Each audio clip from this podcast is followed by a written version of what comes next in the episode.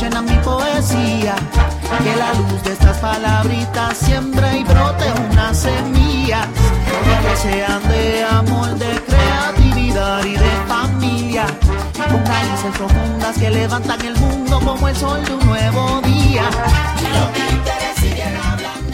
That was Rico Pavón with Imagínate, and this is Aurora Levens Morales with Letters from Earth. When I was a child growing up in the remote rural community of Indiera Baja in the western mountains of Puerto Rico, candles were part of my daily life.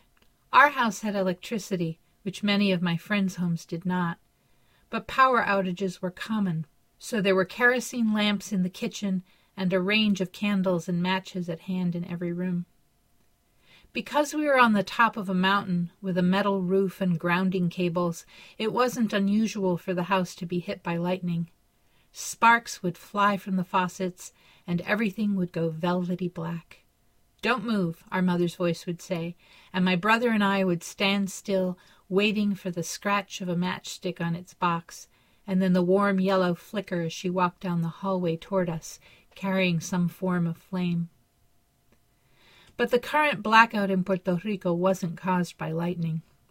Like the rolling power outages of Cuba's early special period and the current electricity famine in Gaza, these blackouts are both tools and effects of domination. Puerto Rico has an inferior, inefficient, and poorly maintained electrical grid that the neoconservatives in power are eager to privatize and therefore don't repair. We have a U.S. government that sees Puerto Rican lives as obstacles to profit, and a Puerto Rican bureaucracy riddled with corruption because lacking the sovereignty to make real decisions, many of our politicians and public servants are drawn to office by opportunism.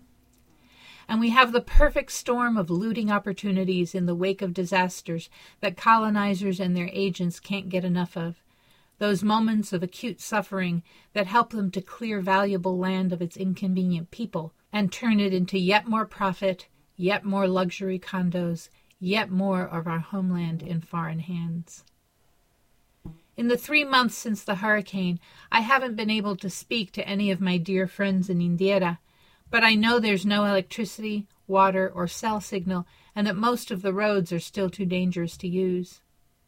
Aid workers sent to the island to help rebuild the grid have been denouncing the fact that they aren't given the necessary materials for repairs and are paid precious disaster relief dollars to sit idle while people lie in the sweltering dark without lights or fans. Food spoils and insulin goes bad for lack of refrigeration, and some people die and many more leave their homeland to save their lives. Over 220,000 of us gone to Florida alone.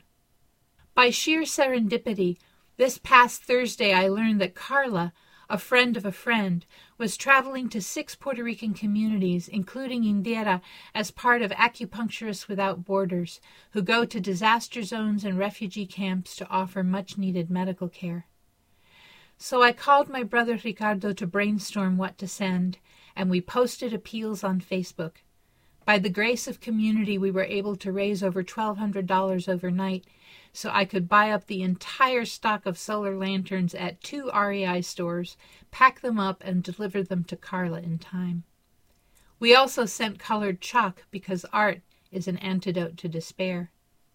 In the next few days, Carla and her colleagues will travel in Humvees up the one usable road to my beloved place on earth with 65 Luci Light lanterns, the same kind I delivered to Standing Rock a year ago, and my friends and neighbors will set them upside down in the sun to charge, and then bring them inside to glow like fireflies at night. Fire and light are at the heart of celebrations and rituals in cultures around the world. To kindle fire out of darkness, to make light and heat blossom, and to gather your people around it, these are acts of the daily sacred. When we were children, the people of the Western Mountains still lit bonfires on February 2nd, an ancient European pagan festival called Imbolc, Christianized into Candlemas. And each year, in the middle of the tropical winter, with hurricane season over and oranges and coffee berries ripening in the sun, my family got out the menorah and lit our eight nights of candles, celebrating an ancient liberation from colonizing invaders and the miracle of light itself. I love all the rituals of fire, all the lightings of wicks, the honey scented glow of my BDS compliant narrow bridge Hanukkah candles. But I've never felt the beauty of Hanukkah as deeply as I do this year, when, in the darkness cast by colonial cruelty, the miracle of solidarity, that single drop of oil that can burn forever, has let me kindle eight times eight lights in the hands and homes of my kin. With Letters from Earth, this is Aurora Levins Morales. Look for me on SoundCloud and at auroralevinsmorales.com. Amen.